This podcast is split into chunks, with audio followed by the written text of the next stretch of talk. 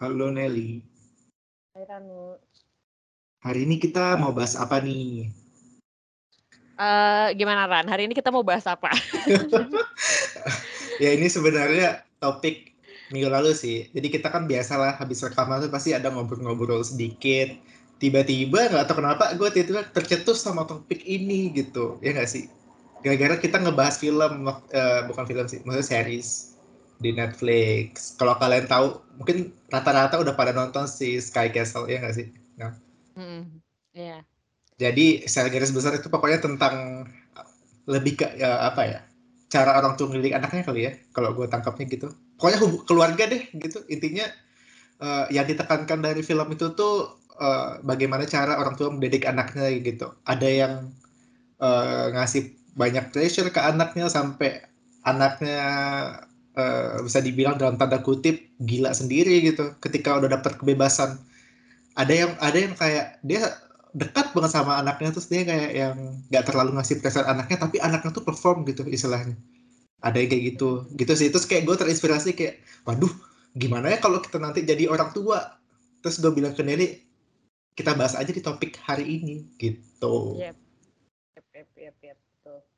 Jadi sebenarnya itu uh, Sky Castle itu basicnya tuh lebih ke ngomongin tentang sekolah uh, sekolah anak sih, S M A gitu, yang hmm. semua anaknya tuh kayak uh, mereka pintar dan mereka tuh uh, orang-orang yang ber, uh, berkepunyaan gitu. Jadi kayak mereka bersaing untuk mendapatkan uh, gelar jadi dokter semuanya, hampir semuanya. Jadi kayak memang sudah disetting gitu. Yeah. Nah mereka butuh uh, seorang yang bisa bimbing. Nah disitulah letak mereka sampai rebutan uh, dari pembimbing itu. Ini agak spoiler sedikit. Jadi kayak uh, dari situ lo muncullah masalah-masalah lain ya, masalah yes, betul. Um, pendidikan anak dan lain-lain gitu, masalah mendidik inti gitu. Nah kalau lo gimana ya? Kalau biasa kalau nanti di posisi ketika lo udah punya anak, lo gimana sih mendidik anak lo dari kecilnya deh? Gue sebenarnya nggak tahu juga sih Ran, maksudnya nggak tahu okay. Dalam artian pasti dalam praktek akan beda. Cuman menurut gue ya a- um, akan lebih baik jika kita tuh kayak berpegang pada teori gitu. Jadi kayak sebelum lu punya anak lu harus punya teori dulu yang lu baca sendiri, lu pelajari supaya walaupun walaupun prakteknya beda, lu bisa uh, punya pegangan. Gimana caranya supaya lu bisa tetap um, apa namanya berpegang punya pegangan gitu loh, arahan. Soalnya kalau misalnya enggak, lu akan bingung sendiri. Sebenarnya pada dasarnya kan um, kalau dari yang gue tahu ya, anak itu kan hmm. sebenarnya itu akan ngikutin orang tuanya, apa yang akan orang tuanya lakukan gitu loh. Mereka kalau masih kecil, nanti kalau makin gede mereka pasti punya pemikiran sendiri. Nah di saat lu mereka masih kecil, nah lu nya yang harus jadi um, apa ya, pengarah yang uh, yang baik kasarnya gitu. Lu jadi pengarahnya supaya uh, gim- gimana anak itu bisa jadi uh, minimal mereka tahu apa yang benar dan apa yang uh, yang baik dan kurang baik gitu dari apa yang lu ajarin gitu. Nah, kalau menurut gue ya gimana caranya bisa uh, terwujud yaitu dengan lu yang belajar dulu gitu. Itu bawaan apa naluri ya. Kalau lu jadi orang tua otomatis lu kayak adalah naluri lu buat ngebimbing anak lu, ngurusin anak lu kayak gitu-gitu. Ya enggak sih? Enggak perlu orang naluri, belajar gimana. Naluri itu oke okay, benar. Cuman maksud gue, um, menurut gue manusia itu kan kompleks dan lu enggak, kalau mungkin kalau orang dulu kali ya yang enggak enggak baca hmm. buku misalnya. Ya mereka kan mereka kan berjalan sesuai naluri. Tapi ketika lu uh, sekarang nih udah banyak buku, udah banyak informasi dari orang lain yang udah pernah punya anak misalnya, lu pasti akan lebih cari informasi lebih banyak. Lu akan tahu yang mana tuh yang menurut lu lebih oke, okay, yang mana yang enggak gitu loh. Jadi lu tuh sebenarnya punya banyak pilihan Ran gitu. Kasarnya kasarnya tuh lu sekarang lu punya banyak pilihan untuk cara ngedidik anak lu sendiri. Cuman um, tinggal lu maunya yang kayak gimana aja gitu. So, mm-hmm. dan dan dan menurut gua uh, masalah lu tingkat emosional seseorang tuh mungkin aja dari yang lu pikirin sekarang A ya gitu ya. Nanti setelah kejadian anaknya ada nih, mungkin bisa beda gitu dengan dengan faktor faktor apa ya, dengan hal-hal yang lu pikirin uh-huh. sebelumnya gitu. Menurut gue kayak gitu sih. Jadi menurut gue ya tetap berpegang pada teori sih gitu. Oke, berarti lu tim orang tua yang gimana nih? Kalau nanti misalkan lu dikasih anak, katakanlah nggak usah uh, kita nggak usah ngomongin nikah dan lain dan lain-lain ya. Anggap aja sekarang lu tiba-tiba dikasih anak kecil gitu, terus lu disuruh urus, gimana tuh lu ngurus nah, dia? Gini. Ini gue udah pernah nih ya ngajar anak S D uh, baca. Uh. Gue pernah mau ngajarin dia baca nih, dia nggak nurut-nurut, gue udah mau nangis Ran. Ini gue mau, ini gue jujur aja. Jadi kayak hmm. menurut gue kalau lu dalam keadaan gak siap, gue nggak nggak siap gitu. E, waktu itu ya, ini ini bertahun-tahun lalu ya. Hmm. Anggap aja empat lima empat tahun lalu lah. Gue nggak siap harus ngajarin anak orang yang ternyata dia tuh nggak e, apa namanya nggak nurut gitu ya. Untuk ngajarin dia dari nol sesuatu yang tadinya dia nggak tahu gitu. Gue nggak tahu kalau misalnya entah gue punya anak gue sendiri apakah gue mm-hmm. uh, secara secara naluri akan siap gitu. Cuman pas waktu itu gue jadi guru les, gue disuruh ngajarin dari nol, dan anak ini emang tau nggak sih yang uh, keluarga yang oh gue nggak mau tahu lu gimana tapi P R anak gue harus selesai, gue taunya guru les nyelesain yeah. P R anak gue dan gue maunya tahu beres gitu loh. Mm-hmm. Gue gue di situ pressure banget gitu buat gue gitu. Ini nggak usah. Maksudnya ini satu anak loh, terus kayak belum mereka kalau misalnya ngompol, belum kalau misalnya mereka mm-hmm. masuk ke ruang-ruang lain yang sebenarnya nggak boleh masuk, atau jalan-jalan, main-main, nggak mau dengerin, nggak mau dengerin tuh udah kayak hal biasa gitu. Ini kalau masih mending kalau belum nggak mau dengerin, kalau mereka jalan-jalan, kalau lari, kalau nggak sengaja kecelakaan apa kan, Aduh. Itu tuh menurut gue pressure banget gitu. Kalau mm-hmm. gue gitu ya, itu sih mm. karena gue pernah merasakan ada di posisi itu gitu ya, kayak gitu. Dan dan ternyata ya, hmm. ketika lu ketika lu misalnya di ada posisi di mana lu pengen banget anak ini dengerin, waktunya terbatas gitu ya, lu ending ini akan ngancem dia gitu. Ngancemnya nggak usah yang bikin dia takut aja, misalnya nanti dimarahin um, mamah loh, nanti dimarahin koko loh, udah. Dia langsung kayak marah gitu, emosi, terus ya udah dia jadi mau dengerin gue karena gue ancam. Sebel nggak? Kayak gue tuh nggak mau gitu ngancem. Galak banget kayak, buset. Iya, gue gue nggak mau gitu sebenarnya. Cuma ada posisi di mana ternyata gue tuh ternyata nggak bisa apa-apa loh. Ternyata gue nggak siap di posisi ini, paham nggak sih? Mm-hmm. Kayak gitu sih maksud gue. Iya iya sih. Kalau ngomongin soal anak kecil tuh, gue pribadi tuh bukan bisa dibilang bukan orang yang suka anak kecil sih. To be honest, oh. kayak, oh gue mungkin pernah bilang ke Nelly kan, aduh gimana ya gue kalau pulang nanti dua puluh empat jam ketemu uh, ponakan gue. Ponakan sih mungkin masih agak mendingan, tapi kalau misalkan uh, orang lain gitu, hmm. gue nggak bisa banget cuy. Kalaupun gue terpaksa sama keadaan masih berinteraksi sama anak kecil, gue pasti jatuhnya awkward gitu loh, ngerti nggak? Kayak gue nggak bisa sih ngomong manis ke anak kecil. Kayak nggak tau kenapa, mungkin karena gue anak bungsu kali ya, kayak gue nggak nggak pernah punya adik, terus ketika gue harus dihadapin uh. sama anak kecil, gue nggak tau gue mesti nempatin posisi gue tuh gimana gitu, gue tuh nggak bisa tuh, kayak yang uh, bercanda sama anak kecil tuh susah, gue udah mencoba, udah pernah keponakan dulu contohnya, jatuhnya awkward uh. gitu, sampai kadang gue bingung gue mesti ngapain ya gitu, like gue prefer uh, me time aja sih gitu, dibanding main sama ponakan uh. sebenarnya, kalau dipikir-pikir, makanya gue pikir kayak aduh gimana ya nanti kalau di posisi gue misalkan gue punya anak sendiri, nggak ada yang tahu juga sih bakalan beda atau gimana, tapi untuk saat ini gue beneran nggak bisa sama anak kecil sih. Kayak belum lagi kalau yang masih baik yang nangis lah, terus dia kalau dia mesti gantiin popok dan lain-lain, aduh gue nggak kebayang sih, kayak gue belum siap sih di usia sekarang. Gue nggak tahu ya kalau di usia empat puluh nanti gimana gitu. Tapi ya emang berat sih tanggung jawab lu manusia gitu, manusia yang lu harus jadiin supaya mereka bisa hidup sendiri nantinya kan. Iya, itu tuh tanggung jawab yang gede sih. Apalagi kemarin uh, tadi gue baru kasih tahu lu kan di Twitter, gue tuh ada lihat video yang orang tua tuh kayak hmm. ngajarin anaknya tuh yang kayak sabar banget gitu loh, yang dari hmm. yang dia numpahin gelas, terus dari yang dia suka gigit-gigit nyokapnya, terus dah, dikasih tahu terus dia langsung praktekin gitu. Itu kayak yang hebat banget, tapi tanpa yang kayak biasa kan kalau kita dulu. Wah, gue nggak tahu sih ya, tapi kalau kasus gue dulu tuh kayak yang uh, bisa dibilang tidak sehalus itu sih ngedidik anak kecil, hmm. uh, ya, ya, ya, lebih kasar lah bisa dibilang kayak gitu buat kita paham hmm. gitu. Karena kalau kita dikasih tahu halus tuh mungkin saat itu kita nggak nggak apa ya anggap angin lalu gitu. Tapi yang gue salut itu anak kok bisa gitu loh, nurut banget. Gimana sih cara dia bikin uh, apa bikin basisnya gitu, kenapa anak itu bisa nurut gitu gitu. Padahal dia nggak pakai ancaman atau apa, tapi dia pakai alasan yang logis gitu.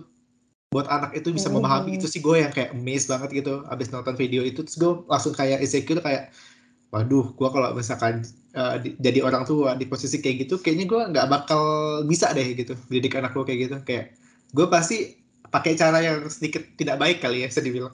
Kasih tahu orang, biar dia uh, mau nurut gitu. Karena gue ngerasa kalau pakai cara yang logis, kayak susah sih buat dia denger gitu. Gue nggak tahu sih ya. Menurut lu gimana deh?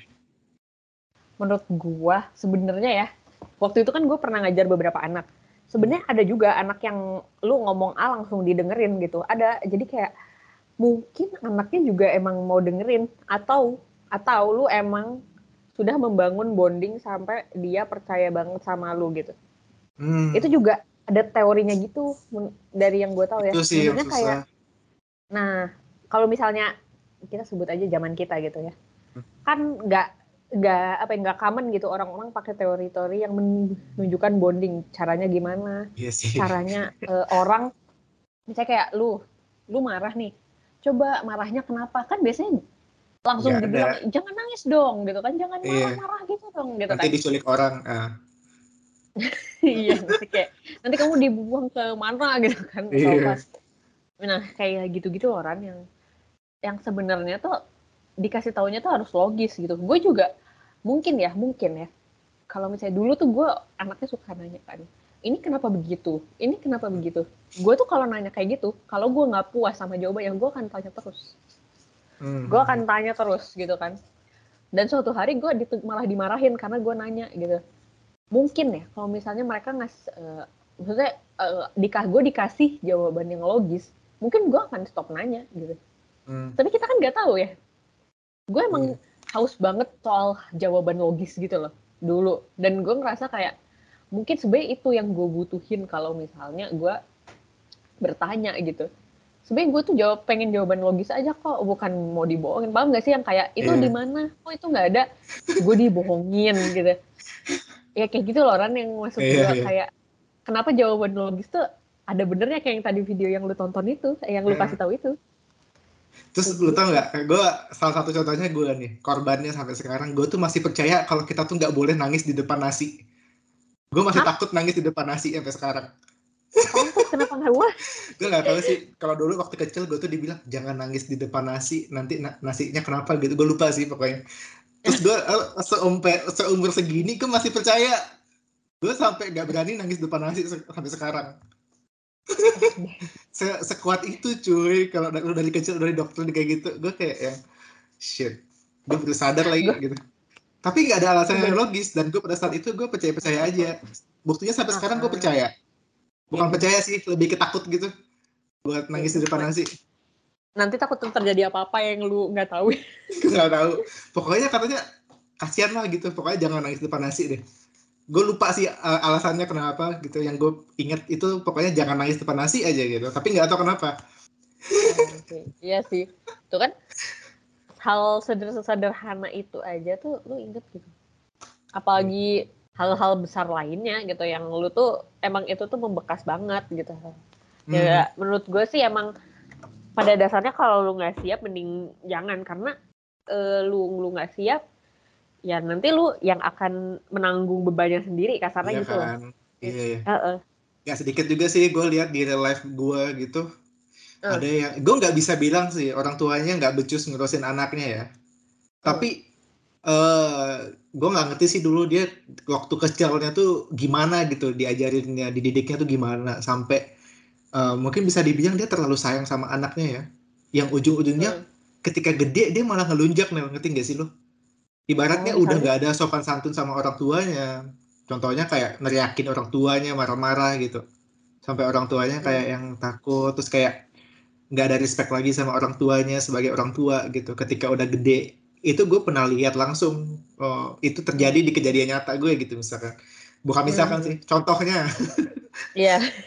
Terus kalau dipikir-pikir okay, okay. kayak perasaan dulu waktu kecil kayak dia disayang banget loh, ngerti nggak sih? Makanya gue tuh sampai kadang tuh bingung kayak, lu terlalu tegas bisa salah, lu terlalu halus juga bisa salah gitu. Makanya gue yang kayak respect banget sih sama video yang kemarin. Dia tuh nggak terlalu halus tapi nggak terlalu kasar juga gitu dari anaknya. Mm-mm. Meskipun itu yeah, cuma yeah, yeah. delapan menit video gitu ya. Tapi uh, ya, maksud gue yang kita nggak tahu uh, real life-nya gimana. Tapi dalam video beberapa menit itu gue udah bisa nilai sih. Masa anak kecil diajarin acting sih? Nggak mungkin kan? Gue nggak tahu sih. Tapi anak seumur gitu kayaknya susah deh di setting buat acting gitu. Terus kayak makanya gue cukup percaya lah sama video itu. Terus gue pikir kayak balik lagi kayak, aduh, gue jadi kayak makin gak pede nih gitu. Kalau gue harus dikasih buat didik uh, seorang anak kecil sampai gede gitu. Mm-hmm. Makanya sekarang uh, gue kayak membuka opsi gitu loh. Kalaupun nanti gue menikah, ada nggak sih opsi gue buka buat child free gitu? Gue nggak tahu sih. Mm-hmm. Menurut lu? Uh, pasangan yang child free itu gimana? Gue bagus sih, maksudnya bagus dalam artian bagus mereka tahu pilihan mereka tuh adalah yang terbaik. Ya oh. Gue mau mendukung aja kalau mereka suka. Maksud gue kayak hmm. mereka mereka tuh berani dengan uh, di saat society itu uh, kadang suka ngurusin hidup orang gitu. Dan mereka tuh tahu bahwa yang mereka butuhkan tuh apa, yang tujuan mereka tuh apa gitu. Sebenarnya kan yang penting mereka tuh punya visi misi yang emang memajukan kan. Kadang ada orang yang kayak mereka tuh udah full kalau ya udah berdua juga nggak apa-apa gitu, misalnya kayak gitu loh. Mm-hmm. Toh menurut gue orang-orang yang kayak child free gitu ya, mereka tuh bahkan merencanakan hidup mereka tuh lebih apa ya, lebih detail gitu loh kasarnya. Karena kan lu udah tahu nih, lu cuma berdua. Nanti lu masa depan lu tuh akan lebih ada tujuannya gitu, misalnya kayak lu, gue nanti kalau tua akan begini, begini, begini, lima tahun ke depan begini. Karena, karena mereka tahu mereka nggak akan ada perubahan-perubahan yang signifikan, walaupun, maksudnya, kalaupun ada, ya mereka tuh udah, udah punya tujuan lain gitu loh. Kasar, paham gak sih maksudnya? Kayak, yeah. kayak karena lu cuma berdua, lu harus tahu gitu tujuan lu apa gitu. Hmm. Gitu sih. Bener karena sih. Karena nggak akan ada yang ngeres lu kan, dalam artian walaupun ya emang anak tuh bukan untuk ngurusin orang tuanya juga sih, nggak ada kewajiban ter kayak gitu, cuman maksudnya lu lu pasti pu- lebih punya apa ya, cita-cita kedepannya tuh lebih terkontrol gitu. Kasarnya kalau anak tuh kita nggak tahu kan, kalau anak tuh ada misalnya dia yang mau disekolahin A, nggak mau, gue maunya yang ini gitu ya, walaupun ada, soalnya mereka kan kalau anak itu kan pasti punya kemauan sendiri yang lu nggak akan obrolin ketika lu masih kecil gitu. Paham nggak sih maksud gue? Kasarnya tuh mereka pasti tiba-tiba akan punya kemauan sendiri yang lu nggak akan duga gitu. Menurut gue gitu ya. Iya. Gitu. Walaupun ya belum tentu juga sih, cuman maksudnya uh, mem- min- dengan orang yang lebih sedikit pasti akan minimalisir hal-hal tak terduga gitu. Bener sih, ya balik lagi sih, semua tuh ada hmm. plus minusnya sebenarnya. Kayak kalau lu punya anak, mungkin ya plusnya ya lu ada temennya kali ya ketika tua. At least masih ada yang peduli sama lu gitu. Kalaupun nggak peduli, tapi ya udah, tapi kemungkinannya tuh lebih gede gitu buat ada yang peduli sama lu ketika lu tua dibanding lu nggak punya anak sama sekali gitu ya sih. Iya, kasarnya gitu. Meskipun kita nggak expect kan gitu. Gitu. Kalau mak dia peduli syukur, kalau enggak ya ya udah juga gitu kan. Nggak nggak hmm. sampai yang bilang kayak lu harusnya bersyukur juga udah lahirin ke dunia, gedein elu. Nggak mungkin kan sampai kayak gitu. Ya at least buat generasi kita sih. Tapi kalau generasi dulu mungkin masih ada ya. Gue nggak tahu sih. Cuman kalau generasi kita zaman sekarang, gue rasa orang-orangnya tuh udah lebih apa ya, berbeda lah iya. cara berpikirnya gitu. Iya, gue juga udah gua, ya mungkin gue anaknya yang suka overthinking juga sih. Gue udah jauh-jauh sampai kesana juga loh, kadang mikir kayak kalau gue punya anak plusnya apa ya, kalau gue nggak punya anak minusnya apa ya gitu. Udah terlalu banyak pertimbangan cuy. Karena yang namanya umur tuh nggak terasa cuy. Kayak sekarang kita udah mau mendekati kan quarter life crisis, itu tuh udah nggak kerasa. Ntar tiba-tiba lu udah kepala tiga aja. Gak kerasa, kepala empat. Terus lansia. Kadang lucu sih sama itu. Gue tuh ngerasa kayak kemarin sore gue tuh masih S D gitu. Masih happy-happy sama kehidupan, tralala, lili-lili. Terus sekarang gue langsung harus dihadapin sama kehidupan yang asli nyata gitu ibaratnya. Ya, wow. Ya. Tapi lu kalau misalkan nanti uh, apa di, uh, harus ngedidik anak gitu ya, lu berarti persiapin dong. Misalkan anak gua nanti masuk sekolahnya yang masih sekolah yang kayak gimana, atau lu ngebebasin aja yang enaknya gimana? Ya, gitu. Lu per- perhatiin gak sih lingkungan sih. Anak lu? Ya iyalah ya. Kalau kayak gitu. Oh, okay. Itu tuh itu kayak matters banget sih lingkungan. Sampai gedenya lingkungan. Juga. Sampai gedenya ya minimal sampai S M A lah. Minimal. Oh. Minimal kuliahnya lu kayak, berarti bebasin gitu ya? Iya. Soalnya kalau menurut gue S M A itu orang tuh kayak lu ngerasa tahu dunia ini kayak gimana, tapi lu sebenarnya nggak tahu.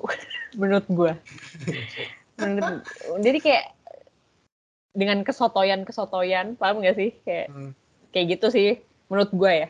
S M A tuh kayak lu ngerasa lu dewasa, tapi lu tuh sebenarnya nggak tahu, belum tahu kayak gimana dunianya itu, kayak banyak penasaran, banyak pengen tahu. Kayak gitu. Tapi gue aja yang udah lulus S M A beberapa tahun masih ngerasa kayak gitu loh sampai sekarang rasanya. Ya. Hmm. Iya. Apakah gue menolak dewasa? Gue nggak tahu sih. Tapi gue di usia segini aja juga masih berpikirannya sama sih, apalagi yang masih benar-benar S M A ya. Gue nggak tahu. Mm, iya iya. Terus pas lu S M A lu mikir apa? Dunia nyata adalah? Oh gue nggak tahu sih. Gue taunya makan seblak, terus uh, mikirin tugas, oh, uh, stres oh, sama lomba-lomba yang nggak jelas juga gitu sebenarnya. Terus gue mikir kayak uh, gue kuliah di mana gitu-gitu doang sih. Yang seputar kehidupan gue, terus kayak kalau bisa jalan-jalan kemana ya gitu, gitu-gitu doang pikiran gue pada saat itu. Hmm, maksudnya ya mungkin lu ngomong jangka panjangnya dalam artian pendidikan ya, maksudnya kayak kuliah. Iya, lebih tapi jangka panjang lu ya segitu aja gitu, paham nggak sih? Iya, sebatas itu aja gitu. Hmm. Kalau ya, sekarang ya, tuh ya. Gue nggak tahu sih udah sampai ke arah uh, nanti gue pensiun gimana ya, udah berlebihan sih ini, too much sih gue tahu, cuman kayak gue udah sampai pernah sampai ke sana gitu kalau udah kelamaan mikir tuh. Enggak uh, lah, pensiun tuh menurut gue bagus kalau lu pikirin dari sekarang, biar lu kalau ngumpulin dananya lebih bisa lebih cepet. Iya, terus lu mau tinggal di negara mana nggak tahu, meninggal di negara mana nggak tahu. Hmm. A- aku bahkan udah sempat kepikiran kayak kalau misalkan gue meninggal nanti mendingan di, di Indo apa di mana gitu bagusnya. Sudah sejauh itu sih. Karena nggak tahu sih, nggak kerasa cuy yang namanya waktu kayak hari ini tuh minggu, buat jarak ke satu minggu tuh nggak kerasa. Kayak lu bahkan somehow uh, kedip mata istilahnya gitu, udah sampai seminggu lagi gitu, nggak kerasa. Itu udah sekarang aja udah pertengahan tahun kan, bisa dibilang lah ya pertengahan tahun. dua ribu dua puluh dua tuh udah tinggal setengah tahun lagi gitu. Padahal rasanya kita hmm. baru tahun baru gitu. Makanya gue pikir kayak waktu tuh terlalu cepat banget ya berputarnya gitu. Hmm. Gitu sih. Iya sih, benar-benar. Meskipun sebenarnya lebih enaknya lu tuh orangnya yang kayak let it flow aja kan, kayak ngikutin lah apa yang ada, yang terjadi, yang lu terima dan lain-lain. Tapi sometimes menurut gue ada masanya lu tuh lu juga harus merencanakan sesuatu gitu loh. Nggak semata-mata lu harus terima-terima apa yang ada. Baik lagi sih, di gue semua tuh mesti balance sih. Nggak bisa condong sebelah ke terlalu yang santuy, terima apa adanya, let it flow. Tapi uh, lu juga kadang harus merencanakan sesuatu sih. Begitupun juga sama kalau lu punya anak. Kalau punya, gue punya anak nih misalkan, gue pasti udah rencanain sih. Kayak dia uh, pendidikannya dari kecil sampai gedenya gimana gitu. Begitupun hmm, iya. hobi dan lain-lain itu harus direncanakan sih. Oh, lu arahin les piano gitu ya, contoh. Contohnya. Atau enggak iya, iya. pelihara anjing misalkan, atau pelihara koi. Urus lu ikan koi kayak gitu. Tapi gue bukan hmm, gak, bukan yang kayak ngarahin ke satu doang, ngerti gak sih? Tapi kayak kasih opsi lah, berbagai pilihan gitu. Itu sih yang gue pelajarin Uh, dari apa dari diri hidup kehidupan gue gitu, yang mau gue terapin ke anak gue kayak kalau bisa kasih opsi yang banyak sih gitu. Tapi bukan berarti lu uh, apa eh bukan maksudnya jangan sampai lu enggak ngasih opsi sama sekali, jangan sampai dia malah nggak tahu apa-apa gitu. Um, Jangan sampai dia malah terperangkap dalam dunianya sendiri yang ternyata itu bukan Betul. kenyataan. Tapi itu Misalnya. kenyataan yang dibuat oleh orang tuanya. Nah, itu yang gue takutin gitu. Terus jangan sampai dia uh, terlalu nurut, terlalu nurut dalam artian kayak takut sama lu, terus kayak gak deket sama lu. Karena menurut gue, orang tua dan anak, apalagi yang udah usia dewasa, bukan dewasa sih, maksudnya kayak udah gede lah, S M A sih udah oke sih menurut gue. Itu tuh udah harus jadi teman yang baik sih. Kalau bisa jadi tim yang baik gitu dalam keluarga. Yang mana komunikasi itu udah pasti kunci utama sih. Jangan sampai lu sama orang tua lu malah ada yang kayak sekatnya, ngerti gak sih? Lu yang gak terbuka, terus kayak yang ada masalah apa, lu pendam sendiri. Lu mau cerita ke siapa gitu. Menurut gue sih gitu sih. Apalagi lu yang ibaratnya masih usia S M A tadi ya. Yang udah bisa lah menurut gue komunikasi yang baik sama orang tua. Tapi lu malah pendam semua masa lalu sendiri, lu uh, apa jalani semua lalu itu sendiri, jauh lebih berat sih gitu. Itu bakal jauh lebih mudah kalau lu sama-sama dengan orang tua lu gitu ngejalaninnya. Menurutku gitu sih. Hmm. Tapi emang lu emang kalau misalnya jadi orang tua lu mau ribet sih. Karena pasti nggak ada jalan yang gampang, karena selalu ribet pasti. Pasti ada aja yang lu nggak duga tapi selalu kejadian. Maksudnya kejadian yang bikin ngeribetin tuh pasti ada aja. Iya Menurut sih. gue ya. Etong. Sedangkan kalau, nah, makanya gini, kalau bedanya adalah ketika lu sendiri gitu ya. Contoh, misalnya lu sendiri, semua akan lagi jadi lebih mudah dikontrol karena yang mengontrol adalah lu. Lu ya. Tapi ketika lu dan ada anak gitu ya, anak.